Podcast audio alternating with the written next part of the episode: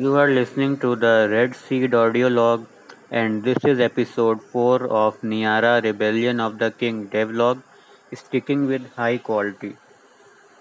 Sometimes sticking with creating absolutely high quality content is hard.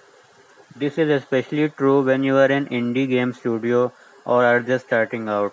You have no social proof, no recognition out there, no money, and you are starting out with a completely new IP. You may wonder sometimes that your game will probably go unnoticed and not be played by many people, especially if it's a paid game.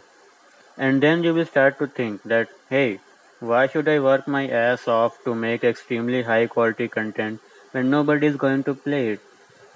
This is where you should stop and take a little break from the game. It is never okay to develop a low quality game, never. If you are feeling low, then stay away from your game for a while. Make it late, but make it good. Yes, maybe people will not play your entirely new IP right away, but if you make it high quality and promote it enough, then they will start to notice it. Nobody is going to stick with your game other than yourself. Hell, not even your employees or team members are going to stick with it. You are the owner, and only you will have to stand by it. A captain goes down with his ship, but the ship should be extremely high quality, of course. Low quality is a sin and should always be. Always try to correct even the most minor and unnoticeable mistakes in your content. Oh, that pixel is one shade too dark, fix it. That button is 2 pixels too much to the left, shift it. Focusing on the most minute details is what slowly creates a huge gap between you and people who don't. And that gap very easily decides which content is high quality and which is not. Focusing on minute details is hard, especially when you are coming in the market with a new IP.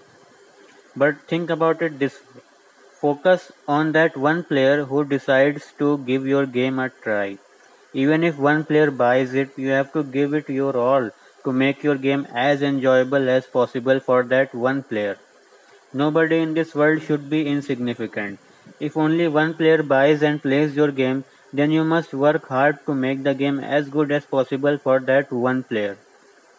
This mindset will help you maintain extreme focus on the quality of your game, and this will in turn lead to huge success in the future. We also focused on quality while developing our video game Niara ROTK. We focused on every little pixel and every little UI element in the game and tried to make it as high quality as possible. We have also optimized the game as much as possible by compressing the assets as much as possible without degrading their quality. A considerable work has gone into optimizing the UX of the game as well. In conclusion, always focus on the quality of your content. Even if one person consumes it, give it your all for that one person.